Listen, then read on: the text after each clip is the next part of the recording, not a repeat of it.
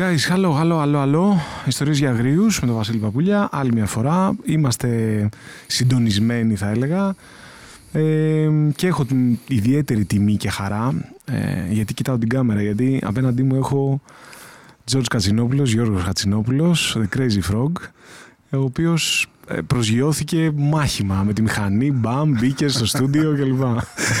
Καλησπέρα για από μένα. Γεια σου ρε Γιώργο. Η αλήθεια είναι ότι θα μπορούσα να έρθω σε μια εκπομπή μόνο με τέτοιο τίτλο. Ε, ναι, Γιατί ιστορίες δεν, κάνω, για δεν κάνω για τίποτα άλλο. Εντάξει, καλό, καλό.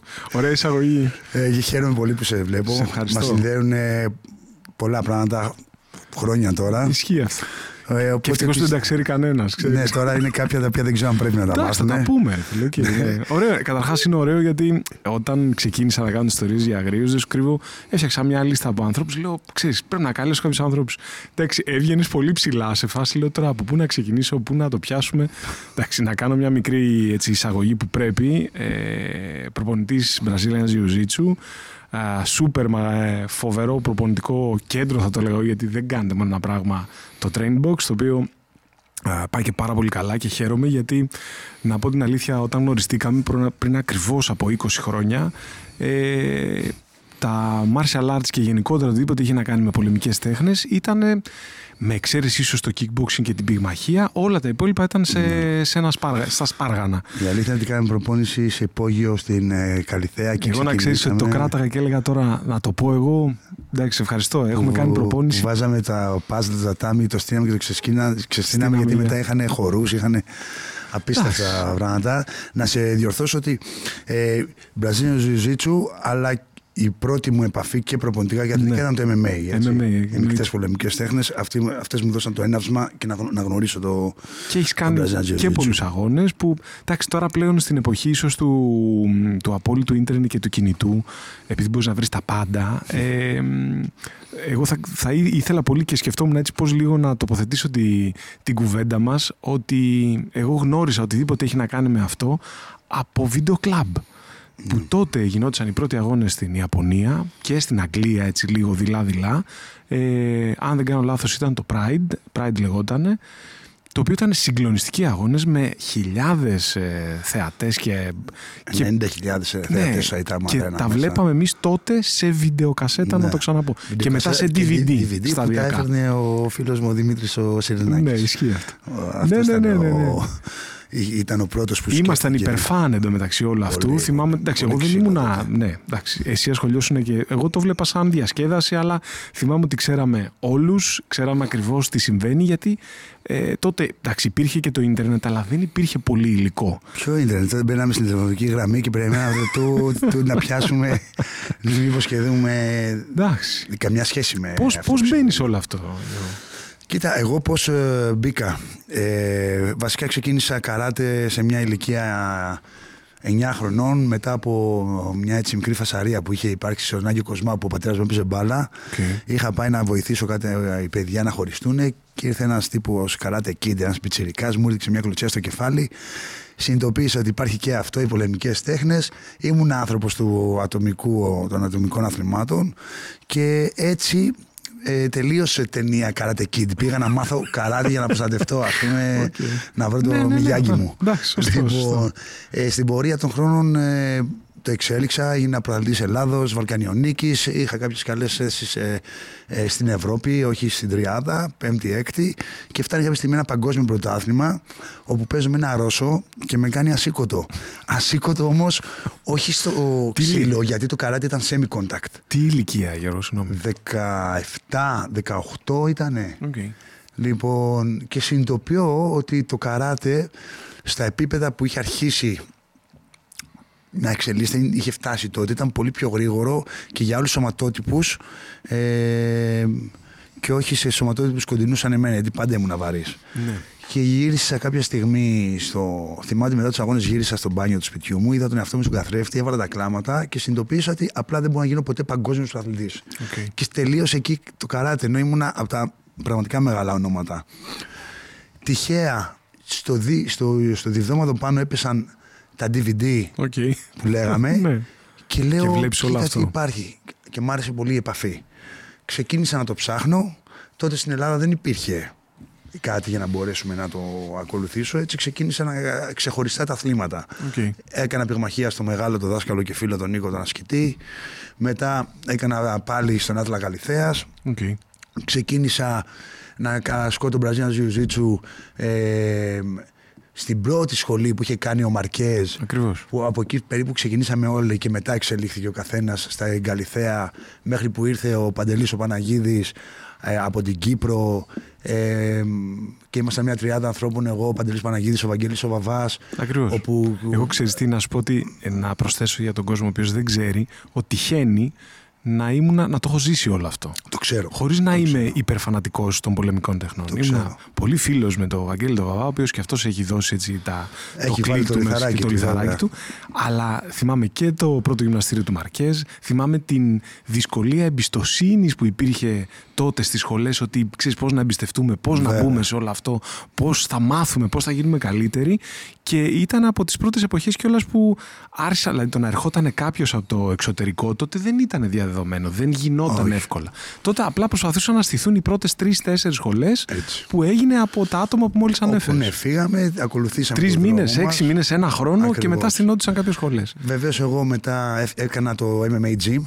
Μπράβο, το ακριβώς. πρώτο γυμναστήριο Κοντά στο- πολεμικών τεχνών. All Στην around. Καλογρέζα κλπ. Ναι, όπου είχα Φοβερό μέσα πέντε γυμναστήριο. προπονητές με τον uh, Μανώλη τον Κουράκη και τον Σπύρο τον Μαρτζούκο και έκανα τα πρώτα μου ταξίδια Αμερική. Οκ.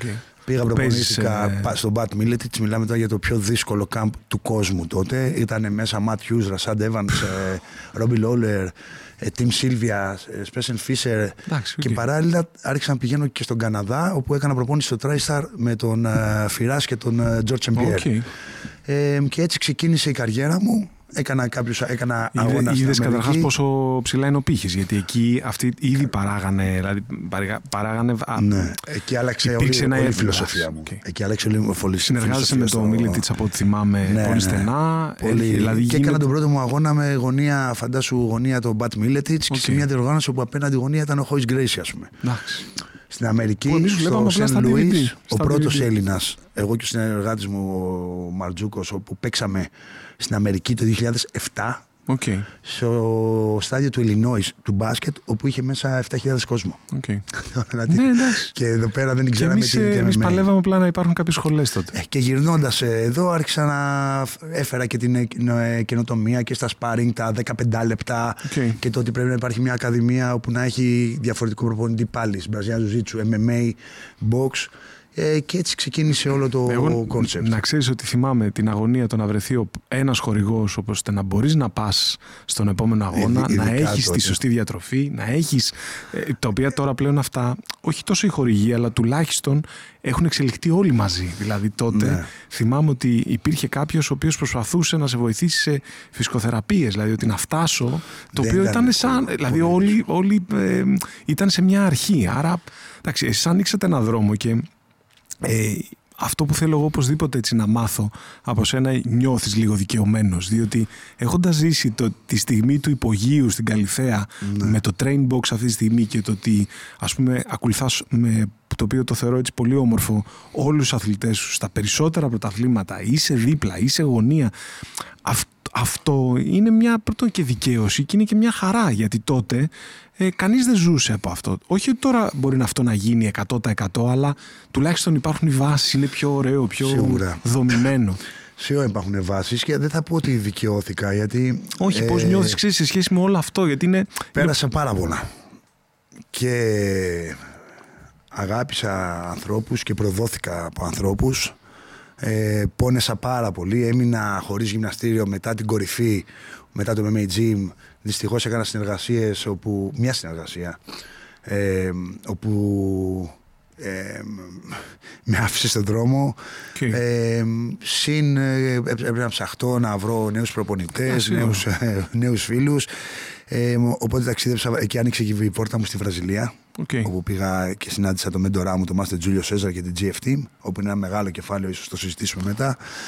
Εντάξει, Ε, Ευτυχώς που τα έχουμε δει, ξέρεις, τα ναι. πιο πολλά λόγω και ε, των εκπομπών οι ναι. οποίες γίνανε. Σίγουρα, μα πάντα μιλάω με Ναι. ντοκουμέντα, δεν μιλάω. Όχι, θα ήταν ε, ε, πολύ ωραίο το ότι όλο το προηγούμενο είναι λίγο φανταστικό, αλλά μπορούμε να καταλάβουμε το ρομαντισμό γιατί ήταν και άλλες εποχές. Τώρα, ας πούμε, μια GoPro καταγράφονται τα πάντα. Τα πάντα, βέβαια. Τότε θυμάμαι ότι Μα Ε, τον αγώνα μου στην Αμερική τον πρώτο δεν υπάρχει. Ναι, φοβερό. γιατί είχαμε μια κάμερα. Ξέρεις ότι εγώ έχω μια ανάμνηση πιο πριν από την Αμερική που πάτε για αγώνα με τον Α, με τον Βαγγέλη τον Βαγγέλη Βαβά στους ε, στην London- Αγγλία. London Street Fighters. Το οποίο εκεί πρέπει Τι οπωσδήποτε να να μου λέμε πεις τώρα. την φανταστική ιστορία που, αν δεν κάνω λάθος, γίνεται η ζήγηση και ουσιαστικά περνάει ο ένας από τους αντιπάλους σας με 7 κιλά παραπάνω. Δηλαδή, Ναι, στη- στη- όντως, τύπο. όντως, τι- όντως, το θυμάμαι όντως, καλά. όντως, όντως. Σκέψου τι θυμάμαι τώρα. Δηλαδή, Όντως, Ότι είναι η δική σου. και ότι ε, είναι επιβίωση. Ότι ποιο, όποιος ποιος θα πεθάνει. Είναι, οι κανόνες εντάξει υπάρχουν, αλλά τύπου ότι Αυτό ήταν ο πρώτος αγώνας μου. Ο Αυτό πρώτος ήθελα να σου πω. αγώνας μου. Θυμάμαι τον πρώτο αγώνα. Με τους London Street Fighters, με τον Βαγγέλη πήγαμε, μείναμε στην ε, σχολή τους μέσα σε ένα. 100%. Αυτό δηλαδή. Μένατε στο Ναι, γυμναστήριο. ναι, μέναμε στο Ιστο- Αυτό είναι ιστορία για γυμναστήριο, αγρίους. τελείως, Μπαμ, τελείως, μπήκε, ναι, ναι, μπήκε η ακριβώς. σφραγίδα. Οκ. Πολύ, είχαμε ρίξει πολύ γέλια. Εντάξει, και... τώρα που έχουμε λίγο πιο χλιδή, λίγο πιο ξέρεις πιο τέτοιο, εντάξει, οκ, αλλά. Τώρα είναι πολύ διαφορετικά. Πολύ Φοβερό, διαφορετικά. Το φοβερό. Trainbox, ας πούμε, είναι ένας χώρος. Να είναι καλά και οι συνεργάτες μου, ο Γιάννης Οντελεδήμος και ο Χρήστος Μπασδέκη, που με προσέγγισαν και κάναμε αυτό το όνειρο. Τέλειο. Μιλάμε για ένα χώρο σχεδόν 2.500 τετραγωνικά, Σούπερ. με μέσα εξοπλισμό. Εντάξει, είπε, Τρομερό. αν όντως θες να προπονήσεις σε κάποια πράγματα συνολικά, γιατί Ναι. τότε εγώ θυμάμαι με μηχανή να το κάνετε αυτό ένα, κατάλαβες. Ένα, ένα. και στην Ένα, Καλυθέα Καλυθέα, πάλι. πήγα. δηλαδή, ενώ Όντως. τώρα όλο αυτό είναι, Τώρα είναι σε- easy. Μπαίνω, βγαίνω, ντουζ. ε, Είναι σε ένα, ναι. ε, Και μασάζ, υπάρχουν κρεοπληξία, πια, Η αλήθεια φύγαμε. είναι ότι υπάρχουν πια και σχολές και Εντάξει, ακαδημίες όπου Άνοιξε. άνοιξε όλο αυτό Άνοιξε. το πράγμα. Και είναι ωραίο αυτό. Ε, οπότε ναι, δεν δεν θα πω ότι είναι δικαίωση γιατί θέλω να βγάλω από μέσα μου Ναι, κατάλαβα. ε, ε, ε, ότι με είχε πληγώσει να μην έχω μένος για τίποτα οπότε η δικαίωση ξέρεις έρχεται όταν ε, τα έχεις όλα αυτά ε, τα έχω ξεπεράσει όλα αυτά τα έχω βρει με όλους όσους ε, είχα κάποια θέματα Οκ. και μπορεί στο παρελθόν να, να με επηρέασαν Εντάξει. ε, και ο Είναι γεγονός ότι και οι πολεμικές τέχνες ή γενικότερα οτιδήποτε έχει να κάνει με αυτά τα αθλήματα φέρνει και λίγο έτσι ένα πιο έντονο, ένα πιο. Δεν θέλω να το πω μάτσο. Είναι όμως, ξέρεις. Αυτή είναι μια πλευρά. Η άλλη πλευρά είναι ότι αν θέλω να λέω ότι πορεύομαι ε, και θέλω στους μαθητές μου να δίνω ένα παράδειγμα ε, πιο πνευματικό γιατί Σωστό. οι πολεμικές τέχνες δυστυχώς δεν είναι μόνο ματσό και ξύλο Ε, και αυτό, αυτά. αυτό. Υπάρχει από πίσω ένα mentality που- το οποίο ε, μπορεί να χαρακτηρίζει όλη τη ζωή και Ακριβώς. δεν μπορώ εγώ να μιλάω για όλο αυτό το πράγμα, για φιλοσοφία, για Αυτό, εντάξει. το ότι ο Μπραζιάνος Ζουίτσο ενώνει τον κόσμο Εντάξει. και εγώ να έχω μέσα μου πράγματα τα οποία δεν έχω δουλέψει και δεν έχω λύσει. Σωστό. Οπότε ο πρώτος που είμαι είναι ναι, έλυσα όλα αυτά και με μαθητές μου και με φίλους μου που μπορεί κάποτε να είχαμε έρθει σε μια διαμάχη, Ναι, κατάλαβα. ξαναήρθανε, ξαναγύρισαν, ξαναμπήκαν στο τατάμι, ξαναήγαν οικογένεια. Οπότε δείχνοντας το δρόμο Εντάξει, αυτό. Οι οικογένειε έτσι είναι. Έτσι είναι, Έτσι ακριβώς, ακριβώς. Ωραίο. Ε, άρα όχι, δεν έχω μέσα μου κάτι, πια είμαι πολύ καλά με Η τον πιο εαυτό δύσκολη μου. ιστορία που έχεις ζήσει, γιατί εντάξει, ξέρω την ιστορία με τον πατέρα σου. Αυτή Θα ήθελα κοίτα, να την είναι πεις. μια πολύ δύσκολη ιστορία. Η αλήθεια είναι ότι είχα τον πρώτο μου αγώνα στα Χανιά, στη, στο No Limits, στο show της κυρία MMA, Πιτάκου, έτσι. MMA, ναι. MMA. Ε, είχαμε γυρίσει από Αμερική από προπονήσεις, ήμουνα σε μια πολύ καλή κατάσταση και αποφασίζω να παίξω τον πρώτο μου αγώνα Ελλάδα, στα Χανιά. Και την Κυριακή, την Τετάρτη ήταν ο αγώνας. Και την Κυριακή έχασα τον πατέρα μου από... Ε, από καρδιά θα πω, ναι. Σκληρό. Ε, τον, ε, ναι. Μπαμ. Είχε φύγει, τον βρήκαμε εκεί, είχε φύγει. Ε, ε, οπότε αμέσως έπρεπε να σκεφτώ τι, τι θα κάνω. Σταματάω, δεν παίζω. Έπρεπε να τον Ε. κυδέψω, έπρεπε να το θρυνήσω. Όλο. Και το πρώτο πράγμα που σκέφτηκα είναι ότι αν τώρα το κάνω αυτό, ε, γιατί είμαι άνθρωπος που σκέφτομαι πάρα πολύ στο, για το μετά, ε, όταν κάτι τέτοιο μπορεί να, μπορεί να το πάθει ένας μαθητής μου, οτιδήποτε δυσκολία, πώς θα τον κοιτάξω στα μάτια για να του πω πρέπει να συνεχίσεις. Οπότε ίσως ήταν το πρώτο πράγμα το οποίο στη ζωή μου θα το χρησιμοποιούσα σαν, mental, σαν motivation ε, και, ε, για την επόμενη γενιά μαθητών μου. Ναι. Άρα είπα θα το κάνω. Οπότε τη Δευτέρα έκανα την κηδεία. Τρίτη πήρα τον αδελφό μου, του λέω ότι δεν υπάρχει λόγος να κάτσουμε εδώ Αθήνα και να κλαίμε τη μοίρα μας. Τετάρτη μπήκα μέσα ε, και έδωσα τον αγώνα του ε, MMA. Παρασκευή τους πήρα, πήρα τη μάνα του αδελφού μου και πήγαμε διακοπές. Δεν πήγα βέβαια να παρτάρω, αλλά Καλά, ήταν φίλε, ένα, αυτό να υπάρξει ένα ένα- βήμα μην κολλήσουμε πίσω, κάτι το οποίο το ακολουθώ γενικά στη ζωή μου. Οκ. Οπότε και τώρα όποτε θα έρθει ένας μαθητής μου και θα μου πει: Ξέρεις, δάσκαλε, δεν είμαι καλά ή Εντάξει, έχω, πρέπει δεν να- ξέρω αν πρέπει μπορώ να να, παίξω. προχωρήσεις. Ε, Μπες στο YouTube, δες αυτό το βίντεο και έλα να ξαναμιλήσουμε. Εντάξει, έτσι. Ε, και έτσι αποφάσισα να παλέψω Ωραίο.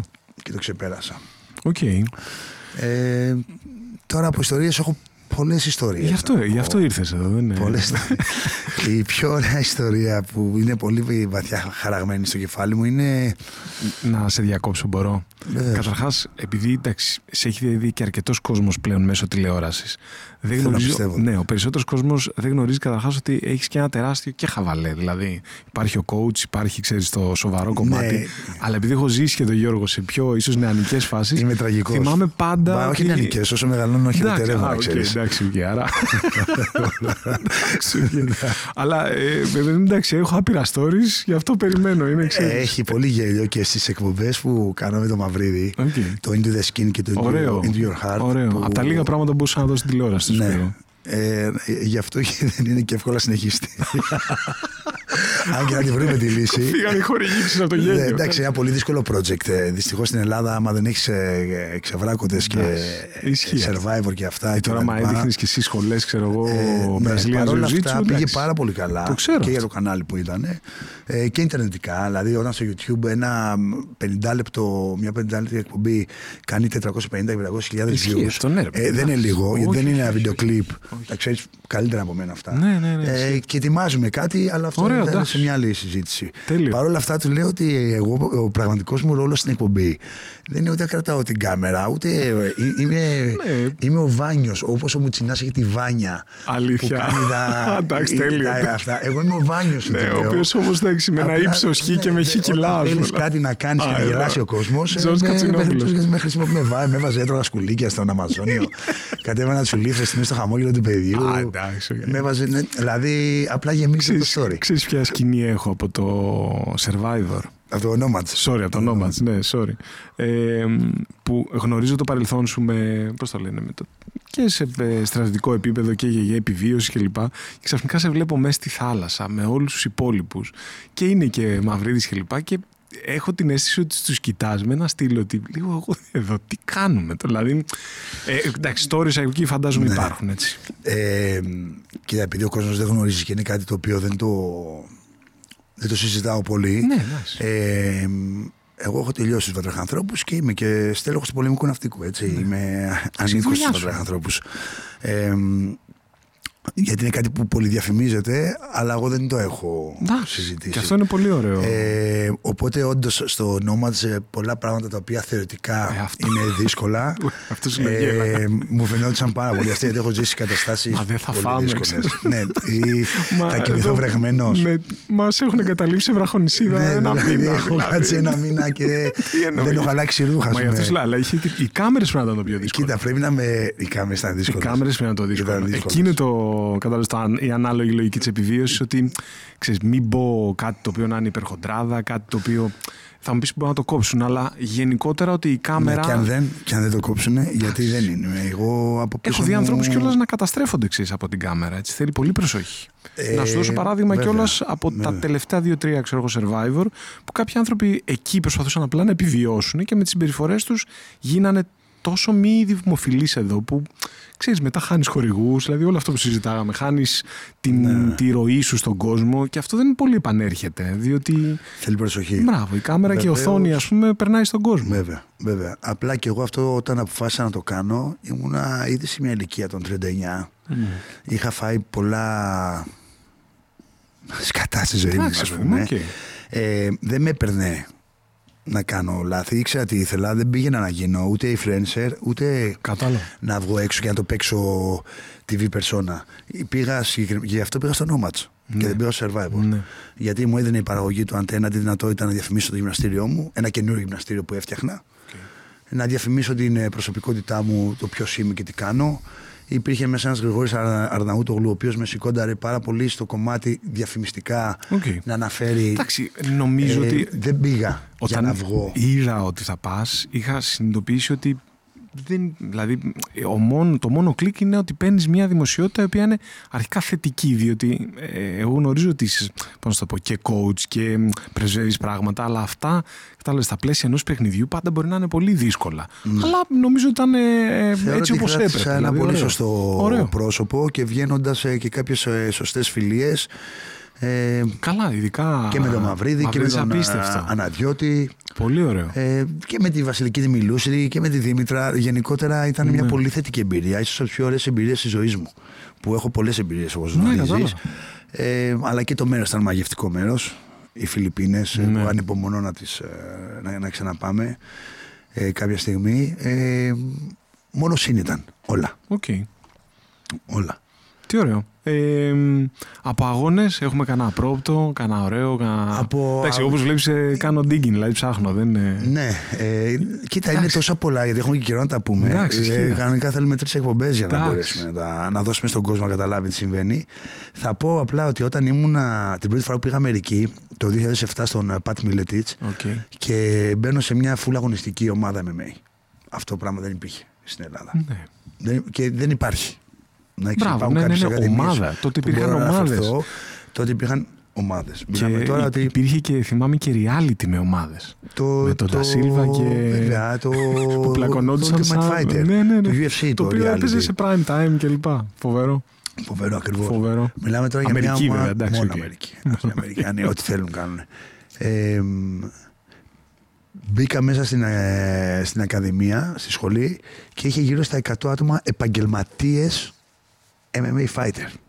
10. 100. Α, 100. Ε, περίπου τώρα τα 20-25 από αυτούς ήταν επαγγελματίες, καθαρά αθλητές και οι μισοί ήταν του UFC. Άλλοι τη Strike Force, ε, μιλάμε για δυνατούς αθλητές.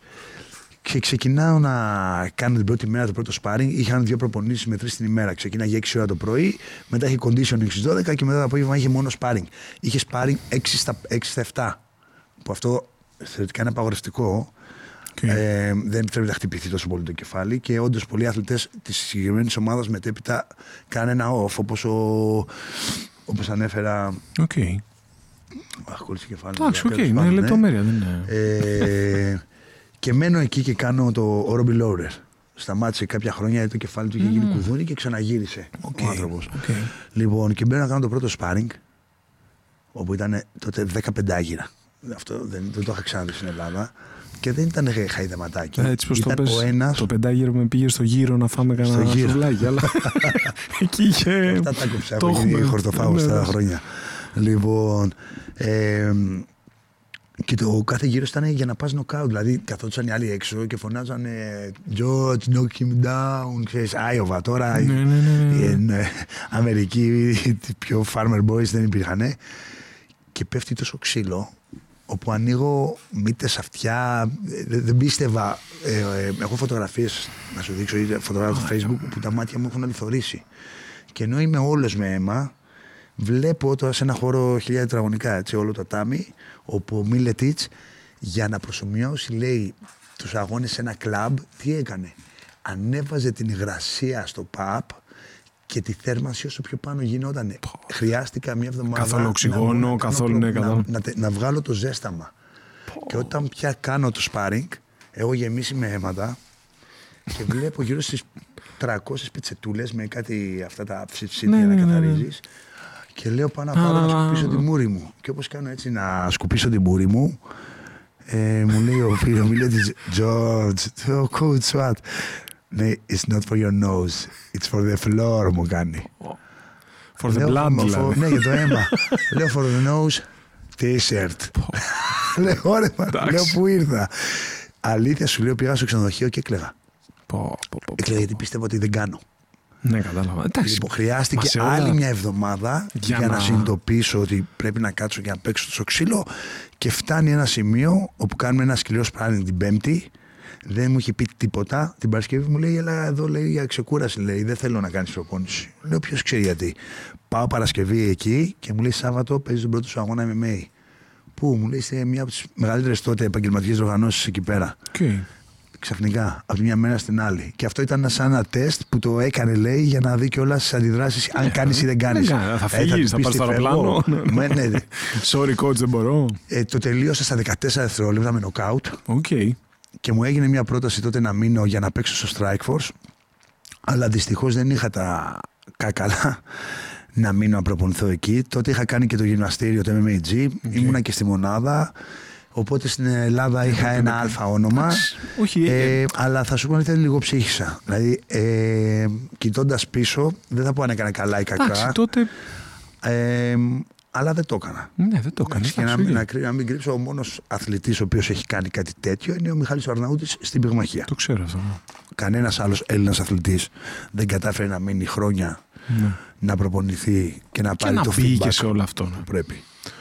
OK. Okay. Με ένιωσες ποτέ. Εντάξει, καταρχάς για μένα είναι τεράστια τιμή και για σένα αλλά και για οποιονδήποτε έχει περάσει από προπόνηση μαζί σου το να λες ότι ξέρεις, εγώ δεν το έκανα ρε παιδί μου γιατί ξέρεις, όλο αυτό δεν θα το μάθαινε και κανένας. δηλαδή αν ναι. δεν το πεις, δεν, δεν μεταφέρεται σαν, σαν είδηση αλλά το ωραίο νομίζω ότι μέσα στα χρόνια σταδιακά είναι που έχεις χτίσει και τη ζωή σου δηλαδή επειδή το έχω νιώσει ε, περνώντας το εξωτερικό. Το εξωτερικό έχει ένα μαγευτικό και προφανώς μπορεί να είναι και πιο ψηλά.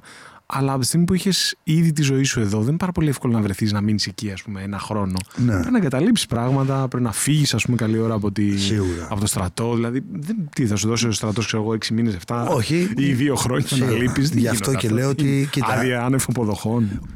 Ό,τι και να πούμε, ναι, σίγουρα η φωνή της λογικής είναι η φωνή της λογικής. Αλλά. Ναι, σωστό. Δεν έχεις τα, αυτά που πρέπει να έχεις για να ακολουθήσεις αυτό που πραγματικά τότε ήθελα ναι. ε, και να φτάσεις εκεί που πρέπει να φτάσεις και να μην είσαι απλά ένας ε, πρωτοπόρος ναι. στο άθλημά σου. Κοίτα, και... Υπάρχει ένα, ένα θέμα. Το ότι εμείς τυχαίνει να, τουλάχιστον εσύ ξέρεις πολύ περισσότερο, εγώ ξέρω αρκετά. σω όχι τόσα πολλά, αλλά αρκετά. Υπάρχει και κόσμος ο οποίος δεν ξέρει. Ή αντίστοιχα, επειδή είναι φανταστική ατάκα όταν κάνει, ας πούμε, Brazilian ή MMA κλπ., το βλέπει ως κάτι υπερ brutal και ξέρεις, πολύ δύσκολο αίματα. Ε, δηλαδή με τη λογική ότι αν ειδικά το MMA είναι άθλημα. Βέβαια αποδεικνύεται αυτό με όλα αυτά που έχουμε κουβεντιάσει με τεράστια γυμναστήρια, με ναι. ε, επαγγελματίες κλπ. Υπάρχει και το άλλο σε σχέση ας πούμε με τον Brazilian. Η επαφή. Δηλαδή ότι ο περισσότερος κόσμος δεν θέλει κάποιον στη μούρη του ή να ναι. προσπαθεί να τον πνίξει. Να... Αλλά επειδή ξέρω το περιεχόμενο, γι' αυτό ρωτάω και κατάλαβες τον κατάλληλο. Άρα το, η ερώτηση έχει να κάνει με το ναι. σαν άθλημα πόσο εφικτό αυτό, είναι να, το, να γίνει αυτό, πιο Δηλαδή έχεις δει ανθρώπους που φεύγουν φαντάζομαι και την πρώτη μέρα και έχεις δει ανθρώπους που μπορεί να έχουν μείνει 20 χρόνια σε αυτό. Και το Brazilian Jiu-Jitsu είναι μια πολεμική τέχνη ρεαλιστική.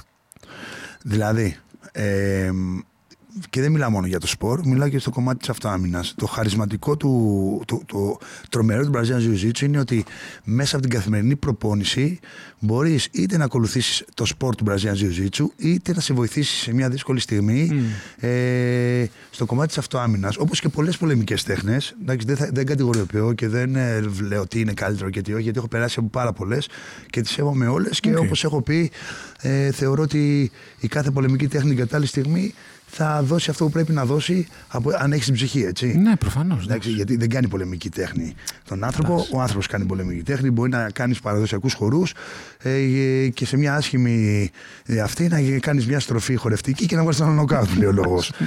λοιπόν, από εκεί πέρα το Brazilian Jiu-Jitsu, επειδή είναι άκρος ρεαλιστικό, ε, αν αναζητάς που στις μέρες μας αναζητάς την αυτοάμυνα, δεν μπορείς να αναζητάς την αυτοάμυνα μέσα από φανταστικές μάχες. Okay. Ε, το Brazilian Jiu-Jitsu καλός ή και για γυναίκα και για άντρα ε, σε πάει κατευθείαν σε μια κατάσταση που μπορεί να βρεθείς σε πραγματικούς Ισχύει. Ε, και ρεαλιστικούς ε, ε, στο έδαφος.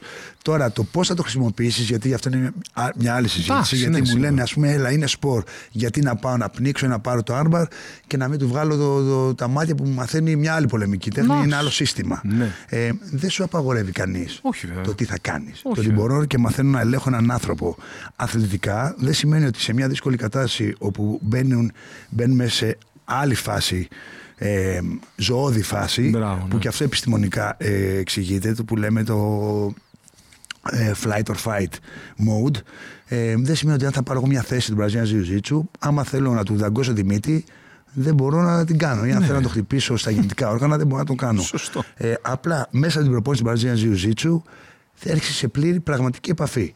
Εάν δεν σ' αρέσει να σε ακουμπάει ο άλλος και αν δεν σ' αρέσει να νιώθεις τον υδρότα του άλλου, μην έχεις απέτηση από τον α, εαυτό σου σε μια δύσκολη κατάσταση ξαφνικά Μπράβο, να έρθει ναι. μια- ένα, μαγε- ένα ε, τζίνι και να σου πει πρέπει να κάνεις αυτό. Τα- Όπως και στο box. Είναι σαν να μου πει ότι Ναι. θέλω να μάθω να μείνομαι και να παίζω μπουνιές, αλλά θέλω να κάνω στον καθρέφτη. Ε, δεν γίνεται. Ναι. Πρέπει να παίξει μπουνιές. Δηλαδή δεν, δεν, δεν γίνεται ναι, ναι, αυτό ναι, το ναι, πράγμα. εντάξει. είναι κάποιες πολεμικές τέχνες που πρέπει να γίνει. Ε, τώρα, ή σ' αρέσει ή δεν σ' αρέσει. Όντως. Ε, πρωταθλήματα. Ωραία, δηλαδή πλέον διοργανώσεις. Ναι. ε, Να πω ότι επειδή αναφερθήκαμε και στο MMA, ότι όταν έκλεισε ο κύκλος μου μετά τον αγώνα μου του θανάτου, όταν πέθανε ο πατέρας μου και είπα ότι θα κάνω ένα off στο κομμάτι του MMA, ε, έβαλα στόχο ε, να φτάσω ψηλά στον Brazilian Jiu-Jitsu και στο grappling. τέλεια. Λοιπόν, οπότε και το κομμάτι του Brazilian Jiu-Jitsu δεν είναι κάτι το οποίο διδάσκω θεωρητικά. Έχω τέσσερις παγκόσμιες θέσεις σε grappling gi και no gi, πανευρωπαϊκά στην IBJJF σε Και- διάφορες κατηγορίες. Ε, δηλαδή έφτασα Εκεί αφήνοντας που- το καράτε Ναι, κατάλαβα. και είπα ότι θέλω να κάνω κάτι σε high level. Απ' τη μία έφτασα στο MMA να παίξω στην Αμερική. Απ' την άλλη έφτασα να ανέβω σε 4-5 διαφορετικά παγκόσμια πρωταθλήματα σαν ε, Ναι, σαν- μεταλλιούχος. Ναι. Ε, μ, οπότε τώρα έχουμε φτάσει σε ένα σημείο που στην Ελλάδα όταν εγώ ξεκίνησα να παίζω θυμάμαι το πρώτο πρωτάθλημα ήμασταν 50 άτομα, 40 άτομα. Ναι, ναι. Αυτή τη στιγμή κάτω από 700-800 άτομα δεν πέφτει Συμμετοχές. οι συμμετοχές. Συν ότι έχει μπει στο παιχνίδι και το παιδικό. Και πολύ και το γυναικείο φίλο. Και το γυναικείο. οποίο στην βεβαίως, αρχική εποχή δεν βεβαίως. υπήρχε, Θα ήταν, Έχω ε, 30 γυναίκες μέσα ας πούμε, φοβερό. στο τμήμα και εμείς τότε ψάχναμε να μυρίσουμε άρωμα. Ας πούμε, φοράγαμε, έβαζα ας πούμε, στο βαβάκα ένα γυναικείο άρωμα να λέω ότι έχω επαφή με.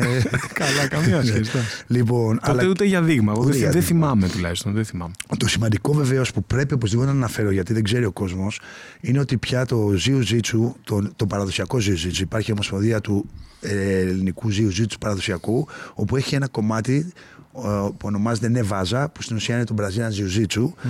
Ε, ανήκει πια στη Γενική Γραμματεία και στα πανελλήνια πρωταθλήματα πανευρωπαϊκά και παγκόσμια συνθέ- συνέθετε- συντέθεται ε, εθνική ομάδα και τα παιδιά έχουν τα ίδια Οκ. ωφέλη που μπορεί να έχει ένα Ολυμπιακό άθλημα όπως το τάε κβον ντο ή η πυγμαχία. Δηλαδή, μπορείς να λες; μπεις άνευ εξετάσεων Τι λες. σε ανώτατες σχολές, κάτι το οποίο δεν υπήρχε όταν Εντάξει. ξεκινήσαμε. Δηλαδή, Άρα, ένας γονιό. Εδώ είναι έρχεται και κολλάει σε αυτό που η δικαίωση είναι σε αυτά. Αυτά είναι δικαίωση. Αυτή είναι η δικαίωση. Γιατί εμείς τότε παλεύαμε για το τίποτα. Ποιο Αυτή τίποτα. τη στιγμή. Και με πολλούς τραυματισμούς κιόλας Βέβαια, τότε. Και πολλούς τραυματισμούς. Αυτό είναι άλλη συζήτηση. Όχι, είναι. είναι συζήτηση Ναι. γιατί ξέρω. Ε, Οι τραυματισμοί είναι το Α και το Ω.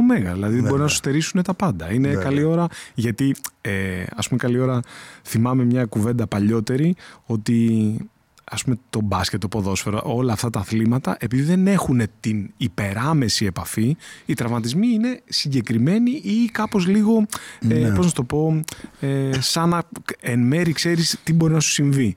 Σ- Όταν μπαίνει σε ένα ring, καλή ώρα πριν είπες, ας πούμε, ξέρω εγώ, ότι τον έβγαλα νοκάουτ και χρησιμοποίησες δηλαδή την πυγμαχία ενώ έχει κάνει άλλα πέντε ταυτόχρονα, ε, σημαίνει ότι μπορεί να σου συμβεί το οτιδήποτε. Από καλή ώρα Σίγουρα. πριν που λέγαμε για τα αίματα μέχρι το.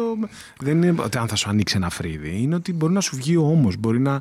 Ε, δηλαδή να- Έχει, έχει τραυματισμούς αλλά και βάσει στατιστικών. Ε, εντάξει, και εγώ μια ζωή με στους Καλά, ναι, θεραπευτέ. εντάξει, ακριβώς. Συμπληροφορώ ότι σε σχέση με ποδόσφαιρο, μπάσκετ, ε, Α, είναι πολύ- πόλο, πολύ είναι λιγότερα. πολύ λιγότερα. Μμ. Και οι μισοί τραυματισμοί συμβαίνουν ε, γιατί στην ξεκούραση ένας αθλητής του Μπραζίλια ζωή πάει να παίξει 5x5, ας πούμε. Ναι, καλά. Λοιπόν, Κατάλαβα, κατάλαβα. ε, υπάρχουν κλασικοί τραυματισμοί. Προφανώς. Εντάξει. Πρώτον όμως συμβαίνουν ε, επειδή υπάρχει εγωισμός. Ναι. Αν σε αυτά τα αθλήματα βγάλεις λίγο τον εγωισμό, που είναι το πρώτο πράγμα που λέω σε μια άσπρη ζώνη, ότι όσο λιγότερο ε, εγωισμό έχεις τώρα στην αρχή, τόσο περισσότερο ζουζίτσου θα κάνεις στο μέλλον. Λοιπόν, δηλαδή όταν ο άλλος σου παίρνει ένα κλείδωμα ε, και δεν έχεις κατανοήσει ότι εκεί δεν υπάρχει stop ή και για να φύγω πάλι θα τραυματιστώ. Γιατί άλλο να είμαι στον τελικό ενός παγκοσμίου πρωταθλήματος Μπράβο, και αξίζει και ο να άλλος να μου τραυματιστώ. παίρνει το armbar και λέω δεν με- και να σπάσει. Θα το φτιάξω, αλλά θα έχω στεφτεί παγκόσμιος αθλητή. Ή έχω άλλα 30 δευτερόλεπτα να το γλιτώσω, ας μεταξύ πούμε. δύο Ναι. άσπρων ζωνών σε, στο γυμναστήριο μέσα. Λοιπόν, άρα οι περισσότεροι τραυματισμοί δεν έχουν να κάνουν με τη φύση του αθλήματος. Έχει να κάνει με το πόσο εγωιστής είναι ένας άνθρωπος Ναι. και δεν αποφασίζει σε μια την κατάλληλη στιγμή να, ρίξει σταματήσει το- το εγώ και δεν είναι. Τώρα, άμα είσαι κουκουρούκου, Πόσα όμως μαθαίνεις από το να χάνεις και από το να. Γιατί εκεί υπάρχει μια ταπείνωση άμεσης. Υπάρχει, ναι. Το οποίο εγώ δεν σου Είναι- κρύβω, αυτό μου έχει μείνει. είναι το μέσα από το άτιμο, είναι Βραζίλιο. πολύ δίκαιο άθλημα. Ναι. Δεν είναι βάρεσα μια Εγώ είχα- τυχαία είχα- μπουνιά ή έβαλα κάτι τέτοιο Έχω, γκολ. έχω ένα story που θα, σίγουρα θα γελάσει. Δεν θυμάμαι το όνομα του παιδιού. Είναι στις αρχές όλου αυτού. Ε, κάνουμε μάθημα, δείχνει μάθημα και ε, μπαίνουμε στο, στο πώς το λένε, στα, μ, στη ροή. Και παλεύουμε κατά τύχη και θυμάμαι ότι ε, έχει πάρει κάποιος ένα πνιγμό και ο αυτού που του συμβαίνει ο πνιγμός είναι από τους πιο εγωιστές και το έχω Ναι. εγώ μπορώ. και του λες απανωτά ε, κάνε τάπ. κάνε tap. Κάνε τάπ. Αλλά βλέπω κιόλας ότι ξέρεις ότι είναι και μια διαδικασία εκμάθησης αυτό ότι μαν εγώ στο λέω. Ναι, Τώρα αν δεν εσύ το θέλεις. κάνεις το τάπ Βέβαια. και σταδιακά στο τέταρτο που του λες ότι εντάξει, δηλαδή αφού το έχει πάρει τι να κάνουμε τώρα. Ε, άσπρες ζώνες έτσι, δηλαδή να το, να το σημειώσω. Κοιμήθηκε. Και κοιμήθηκε. Ευχαριστούμε πολύ. Βέβαια συνέλευε τόπο, αλλά.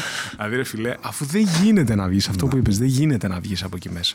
Εντάξει. Και οκ. ο πνιγμός είναι μια καλή σχετικά έκβαση. Όχι βέβαια ότι κάνει καλό να πνίγεται, ένας άνθρωπος κάθε λίγο και Όχι, λιγάκι, βέβαια, γιατί δημιουργούνται θέματα.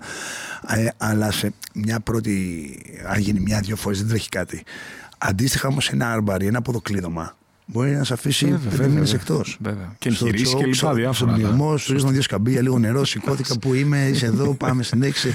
Εντάξει. Του λέω δεν έχεις πληρώσει συνδρομή, δεν έχεις πληρώσει για να την ξαναπληρώσει, επειδή δεν έχεις ξεχάσει. Εδώ έρχεται Και ο φεύγει. Μαυρίδης και Ναι, ζωντανεύει. Ακριβώς, ακριβώς. λοιπόν, Και ο Μαυρίδης έκανε Βραζίλια. ο Γιώργος έχει κάνει, αλλά έριξες κοίτα, λίγο έτσι. έχει σοβαρό θέμα με τη μέση του Γιώργος. Οκ. Πολύ σοβαρό θέμα. Ε, και είναι, δεν το διακινδυνεύω γιατί τον θέλω για να κάνουμε και άλλες εκπομπές. Σωστό και αυτό. Οπότε, ναι. Μην βγάλουμε κανένα κεφάλι. Δεν κανένα χέρι. έχω, Εντάξει. αλλά έχω, έχω κόσμο Εντάξει, της ωραίο. showbiz που Ωραίο, ωραίο, ωραίο. θα Το είδα αυτό. δοκιμάσει. Το είδα ναι, αυτό, το είδα έχω αυτό. το Σάκη 10 χρόνια. Έχω, έχω, όλοι, έχω- ο Αναδιός έχει δοκιμάσει, η Ντορέτα έχει δοκιμάσει, ο, η Ειρήνη Παπαδοπούλου έχει προπονηθεί μαζί μου. Όλοι going through το πρώτο γυμναστήριο του MMA Gym. Οκ. Ήμασταν οι πρώτοι, είδες αυτό δεν το είπαμε. Οκ. Ήταν MMA Gym ε, powered by Family The Label. Αλήθεια. Ήμασταν οι πρώτοι που Οκ. κάναμε γυμναστήριο πολεμικών τεχνών και από κάτω υπήρχε μια ομάδα ολόκληρη hip hop που αυτό λες τώρα. ήταν, το βλέπαμε στην Αμερική και ακόμα δεν το έχουμε ξαναδεί. Οκ. Και μέσα προπονιόταν ο Νίκος ο Φουρτιώτη, Έλα, ο ρε. TNS, ο ισορροπιστής, Οκ, οκ, οκ. ο μηδενιστής ερχόταν. Δηλαδή Αυτό έχουν το θυμάμαι, περάσει από αλλά τα χέρια εύχομαι να μου. είναι καλά κιόλας όλοι αυτοί, γιατί είναι, μιλάμε για αρκετά χρόνια. Όλοι, ε, επειδή μιλάμε, όλοι όλοι είναι καλά. Εντάξει, και ο τέλεια. καθένας έχει εξελιχθεί στο Τέλειο, κομμάτι τέλειο, του. τέλειο. Ε, step in the arena. Στα ρίχνω ένα-ένα, όπως Ναι. Βλέπεις. Ε, το ξεκίνησες ε, σχετικά μια- πρόσφατα. είναι μια σχετικά ναι, καινούρια, ένα καινούριο project ε, το οποίο είναι σε Instagram, TikTok Οκ. και λίγο YouTube ε, ε, το οποίο σαν φιλοσοφία έχει την εξής. βλέπω πάρα πολύ καιρό να υπάρχουν ειδικά στο TikTok πάρα πολλά βίντεο με τύπου instructionals και τεχνικές όπου απευθύνονται σε κόσμο που γνωρίζει ζίου ζίτσου. Μμ. Είναι, ή είναι του Άρα, αθλήματος. οκ, ναι. Και στο ζίου ζίτσου και στο box και παντού. Άρα και ξεκίνησες μια σειρά από βίντεο Ξεκίνησα τα μια οποία... σειρά από βίντεο που εξηγώ στον κόσμο, δηλαδή όταν θα κάτσει. Ωραίο είναι αυτό. Δηλαδή, Φαντάζομαι ότι πριν τα δημοσιο... δημοσιοποιήσω, ε, τα έδειξα στη μαμά μου. Οκ. Και μετά από Τι 20 έχεις ζήσει και η χρόνια. μαμά, έτσι. καλά, άστο, είναι, η μάνα μου είναι Εντάξει. ήρωας μεγάλη. Άστο. Black belt κανονικά. Ναι, καλά, κανονικότατα. Και μετά από χρόνια μου λέει, Α, τώρα κατάλαβα τι είναι αυτό που κάνεις. Είδες. Ε, Είδες, γιατί έγινε λιανά, έγινε λίγο Έγινε εύκολο, ένα- έγινε πιο... Λοιπόν, οπότε ξεκινάω με ένα intro ε, όπου θα αρχίσω να ανα- αναλύω τις τεχνικές που βλέπουμε οποιαδήποτε πολεμικής τέχνης εξηγώντας στον κόσμο Οκ. τι είναι αυτό και πού η κάθε μία τεχνική είτε είναι χτύπημα είτε είναι submission τι συμβαίνει στο ανθρώπινο κορμί ώστε να φτάσουμε εκεί πέρα. Οκ. Δηλαδή μπορεί να βλέπεις μια πολύ πολύπλοκη τεχνική που ανεβάζει ο μεγαλύτερος δάσκαλος Αλλά- και καταλήγεις σε έναν πνιγμό. Ωραία. Η μάνα μου δεν καταλαβαίνει Εντάξει, βεβαίως παιδί τι μου, ναι. βλέπει και φτάνει στο πνιγμό. Και πάλι σου λέει. Και πώς πνίγεται ο άνθρωπος. Ή βλέπεις τις ταινίες, Ναι. πάει ο άλλος κάνει έτσι και, ο- κάθε, και δεν ξανασηκώνεται. Τι είναι πραγματικό; Εντάξει. Τι είναι ψέμα; Οπότε κάνω ένα intro σε διάφορες πολεμικές τέχνες, όπου μέσα θα αρχίζουν και παίρνουν μέρος και αθλητές Α, οκ. των αντίστοιχων πολεμικών τεχνών και φτάνω και σε τεχνικές που τις εξηγώ με ένα τρισδιάστατο τρόπο το οποίο ε, με, πια, με, φυσικά, χαρακ- με τεχνικά και φυσικά χαρακτηριστικά όπου εξηγώ σε ένα χτύπημα ας πούμε τι συμβαίνει και τρως το νοκάουτ Οκ. στο σπα στο armbar ποιοι μοχλοί δουλεύουν και φεύγει το χέρι και παθαίνει ας πούμε ο- η εξάρθρωση ο αγκώνας οπότε δεν είναι καθαρά instructional είναι κάτι το οποίο θα βοηθήσει τον απλό το κόσμο να συνειδητοποιήσει τι είναι αυτό που κάνουμε Εμένα με έβαλε, ξέρεις, μου, μου- σαν να μου έκανε ξανά εισαγωγή σε πράγματα που είναι, ξέρεις, είναι Είναι εισαγωγή, ωραίο. βασική εισαγωγή. Τέλειο. Δηλαδή βλέπεις μια ταινία, τόσα χρόνια βλέπουμε ταινία. Εντάξει, και τρώσει ναι. ένα δεξί κροσέ και ο άλλος ξαπλώνει. Τι, γιατί ξαπλώνει; Γιατί ξαπλώνει; Τι, ξαφνικά, έφα- τι είναι, ποιος είναι ο μηχανισμός που δουλεύει; Μπράβο, ναι, κατάλαβα. Οπότε πιάνω αυτό το κομμάτι Τι ωραίο. να μπορέσει να γίνει λίγο πιο φρικευτό στο... και κατανοητός Να στον ρωτήσω, κόσμο. έχεις κάτι μετανιώσει μέσα σε όλα αυτά τα χρόνια; Δηλαδή, εντάξει, πέρα από καλή ώρα που μου είπες εγώ ένα fight στην Αμερική, είναι κάτι έτσι που έχεις μετανιώσει; Και εντάξει, δεν, δεν πάω σε συνεργασίες, ενώ ας πούμε σε αγώνες, σε, ξέρεις, σε κάτι που να είναι λίγο πιο on point. Αν μου έκανες αυτή την ερώτηση πριν ε, 7 χρόνια ίσως να σου έλεγα ότι μπορεί να ε, υπήρχαν κάποια μελανά σημεία στα οποία είχα, να είχα μετανιώσει. Ε, θα ακουστεί λίγο περίεργα αυτό, αλλά δεν έχω μετανιώσει για τίποτα γιατί εν τέλει κάθε τι για το οποίο μπορεί να πίστευα ότι έχω κάνει λάθος είτε το έφτιαξα είτε μια ενέργεια που υπάρχει δεν κάτι ξέρω τι σου, είναι Κάτι σου έδωσε. μου έδωσε κάτι άλλο. Έτσι. Ε, οπότε, αν θα, σου- θα σου πω γιατί έχω μετανιώσει, είναι, και- είναι λίγο βαρύ αυτό. Την ημέρα που έχασα τον πατέρα μου, ήμασταν λίγο, ήμασταν κάπως ήμασταν τσακωμένοι. Και μου έκανε μια κλίση. Και εγώ σαν πιτσιρικάς τότε δεν το, δεν το σήκωσα το τηλέφωνο. Τι λέει. Ε, συνειδητοποιήσαμε ότι εκείνη τη- μετά από λίγο έφυγε. Είναι το μοναδικό πράγμα που πραγματικά έχω μετανιώσει γιατί δεν ξέρω τι θα συνέβαινε ε, αν είχα σηκώσει το τηλέφωνο. Αυτό ναι, το έχω μετανιώσει. Οκ. Ε, ό- όταν ξεκίνησα αυτή την εκπομπή, έλεγα θα γελάμε, θα γίνεται τέτοιο. Και Ναι, εντάξει, παίζει είναι- είναι γέλιο. λίγο- είναι λίγο αλλά φίλε, περίεργο αυτό. έχουν σκάσει αρκετοί καλεσμένοι και σκάνε ένα story τα οποία δεν έχω πολλά να πω. Δηλαδή, σκάνε.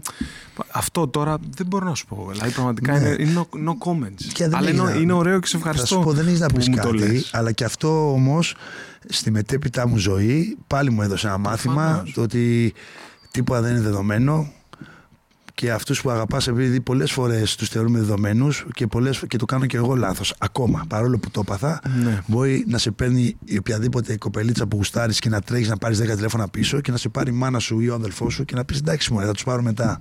Ναι. Δεν πρέπει να τρώγουμε Να το ξέρεις μετά, ότι το- γιατί το μετά δεν ξέρεις. Το έχω κάνει αυτό. Και ευτυχώς δεν το.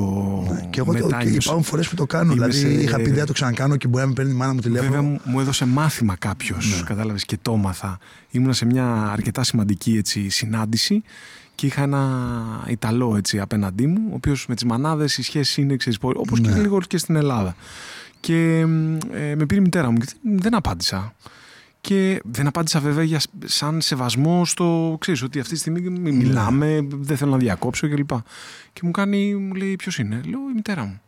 Μου κάνει έτσι, μου λέει όταν παίρνει η μητέρα σου, μου λέει δεν υπάρχει κάτι άλλο που να προηγείται. Έτσι είναι ακριβώς. Κο- Εγώ κόλλησα ήμουν και πιο πιτσιρικάς και ξέρεις δύσκολες έτσι, ε, πώς το λένε, ήρθα σε δύσκολη θέση και από τότε τουλάχιστον προσπαθώ να ανταποκριθώ, κατάλαβες, λίγο άμεσα. Γιατί εντάξει, εντάξει προφανώς και τώρα μπορεί να σε πάρει που μιλάμε, άρα δεν μπορώ να απαντήσω. Ναι, άλλο αυτό. Τουλάχιστον αυτό που είπες. Εντάξει, Πάντως οκ. το μετά δεν το ξέρεις. Το μετά είναι πολύ σχετικό. Οπότε Προφανώς. Για όλους μας. να Και ζούμε για το όλα. τώρα, ναι, και Σωστό. ποτέ δεν ξέρεις τι συμβαίνει.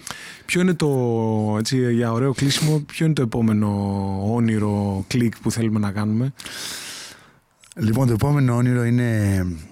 Εγώ είχα ένα πολύ σοβαρό τραυματισμό. Οκ. Ε, σ- κατάστρεψα το ισχίο μου σε, σε μια προπόνηση και τα τελευταία το χειρούργησα, έκανα μια αρθροσκόπηση, πέτυχε σαν χειρουργείο αλλά ο τραυματισμός ήταν τεράστιος και όλο αυτό μου δημιούργησε ε, αρθρίτιδα.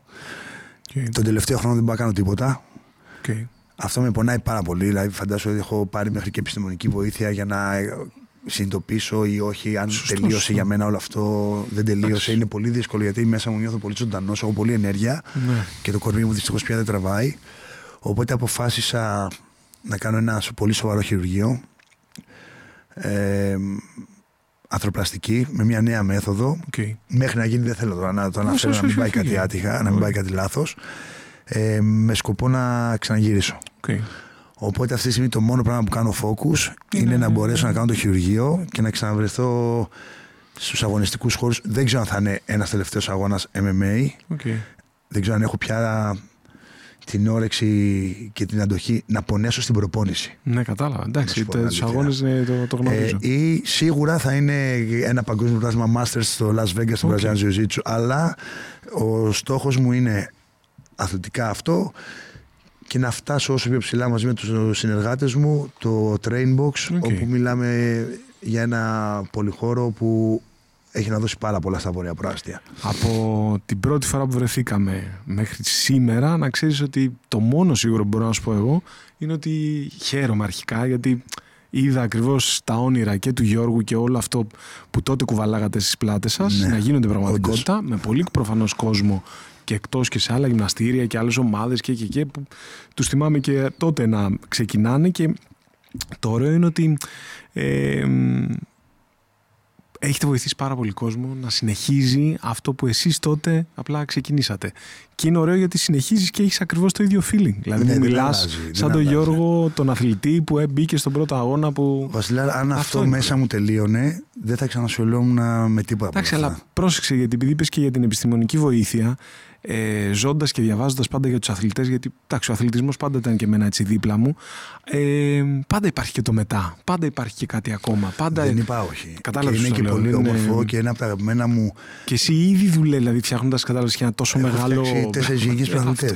Οι μισοί προπονητές αυτή τη στιγμή MMA και Ζουζίτσου ήταν μαθητές μου. Αυτό Να ξέρουμε τι λέμε. Αυτό. Αλλά το συνέστημα του να πάρω έναν άνθρωπο ο οποίος δεν γνωρίζει τη δύναμη του σώματός του και να τον κάνω να συνειδητοποιήσει ότι τα χέρια του, τα πόδια του, το κεφάλι του μπορεί να αποτελέσουν ένα τεράστιο οπλικό σύστημα και να παίρνω ένα παιδάκι και να τον κάνω μαχητή, αυτό για μένα είναι κάτι που δεν πρόκειται να σταματήσει ποτέ. Να... Εντάξει, είναι σκύρτημα αυτό, είναι, είναι ναι, επιθυμία. Είναι... Δηλαδή, όταν έχω ναι, δύο τμήματα, τρία, έχω αρχάριους και έχω και τους προχωρημένους. Λοιπόν, το τμήμα μου λένε δεν βαριέσαι να κάνεις τμήμα των χαρίων. Όπου ξεκινά, εγώ κάνω από το ζέσταμα μέχρι. Είναι... Λέω, παιδιά, εκείνη όλη η ομορφιά. Μπορείς του προχωρημένου κάποια στιγμή να τους αφήσω και όλους να μου πείτε κάντε ένα ρολάρισμα μόνοι σας. Στους αρχαρίου θα προσπαθήσω να μην, λείψω, να μην λείψω από κανένα μάθημα γιατί μέρα με τη μέρα αυτό που βλέπω, κάθε φορά που το βλέπω και, και το βλέπω ανά δύο μήνες γιατί έχω κόσμο, είναι σαν την πρώτη φορά. Οπότε πιστεύω ότι το έχω πει ότι εγώ θα αφήσω την πνοή μου μέσα στο τατάμι είτε αγωνίζοντας είτε προπονώντας. Τζόρτζ, ευχαριστώ. Ευχαριστώ, φίλε. Και εγώ δηλαδή, ευχαριστώ, πραγματικά. Τιμή, δόξα, όλα μαζί. Δηλαδή, εντάξει, έπος, κοκκινίζω και δεν έχω βάλει Όχι, make-up σήμερα.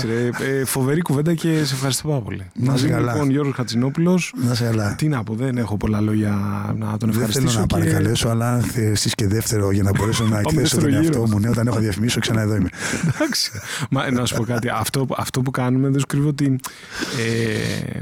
Ε, πρέπει να σου δοθεί η ευκαιρία, δηλαδή και να συνομωτήσει το σύμπαν για να βρεθούμε. Και το ωραίο είναι ότι τουλάχιστον ήξερα ε, αρκετά πράγματα για σένα, γιατί σε έχω παρακολουθήσει και ξέρεις όλα αυτά τα χρόνια και χαίρομαι μέσα από την ψυχή μου. Δηλαδή είναι πολύ ωραίο. Δεν, δεν, δεν, ξέρεις τι, δεν το λέω τυπικά, στο λέω γιατί ναι. έχω ζήσει το day one και βλέπω το, για κλείσιμο, ναι. να σου πω ότι και ξέρεις δεν είναι. Όχι, για επειδή ένα, ένα επειδή... ουσκάκι, ξέρεις. Καλά, δεν εννοείται τώρα. αντί για μάστερ εδώ μέσα έχω τέτοια. να σου πω ότι πραγματικά έχω επειδή το κομμάτι αυτό με το podcast είναι κάτι το οποίο στην Ελλάδα έχει αρχίσει. Άσχετα, ναι, εσύ το κάνεις πάρα πολύ καιρό και το έχεις στο μυαλό σου. Δεν είναι, και εγώ νέος είμαι σε όλα ναι, αυτά. Αλλά είναι ιδέα πράγμα. Το, το έχουμε κουβεντιάσει λοιπόν, πολλά χρόνια. Έχω στο τελευταίο οχτάμινο τουλάχιστον 6-7 προσκλήσεις okay. για να το κάνω. Ναι. Και το βασικό μου πρόβλημα ήταν ότι ε, δεν λέω ότι μπορεί να μην το ξανακάνω, αλλά ο πρώτος που θα ήθελα να το κάνω θα ήταν ένας άνθρωπος που θα ήξερε τον Γιώργο. Ναι. Λοιπόν, δεν, ναι, έχω, δώσει, έχω δώσει, έχω δώσει συνεντεύξεις, έχω δώσει αυτά τα ίδια και τα ίδια. Θα ήθελα να πω και μια ιστορία ε, από το και παρελθόν και, είπες, και μόλις μου μιλήσαμε ε, και λέω εκτός, εκτός ότι σου έχω ένα τεράστιο σεβασμό και έχουμε ζήσει πέντε πράγματα ήξερα ότι θα γίνει και σωστά και λίγο διαφορετικά. Μα είναι διαφορετικά. Λοιπόν, να ξέρεις όποιος έχει έρθει εδώ βγάζει κάτι διαφορετικό να και είναι ωραίο. μια συνέντευξη ναι, κατάλαβα. γι' αυτό για τον Γιώργο πάλι Nomads πάλι ε, αυτά. Ε, και σε ευχαριστώ πάρα πολύ για τα πράγματα πολλά. Γράμματο. Thank you guys. Ξανά θυμίζω, follow please, Τζος Κατσινόπουλος, Βασίλης Παπούλιας, ε, Ιστορίες για αγρίους. Ήμασταν εδώ με το crew το οποίο υπάρχει πίσω από τις κάμερες που δεν βλέπετε ποτέ. Θα το δείτε βέβαια στα stories και γενικότερα. Τεράστιο ευχαριστώ που ήσασταν εδώ παρέα μου και ας μιλάω εδώ και εδώ και εδώ. Thank you. Thank you, thank you.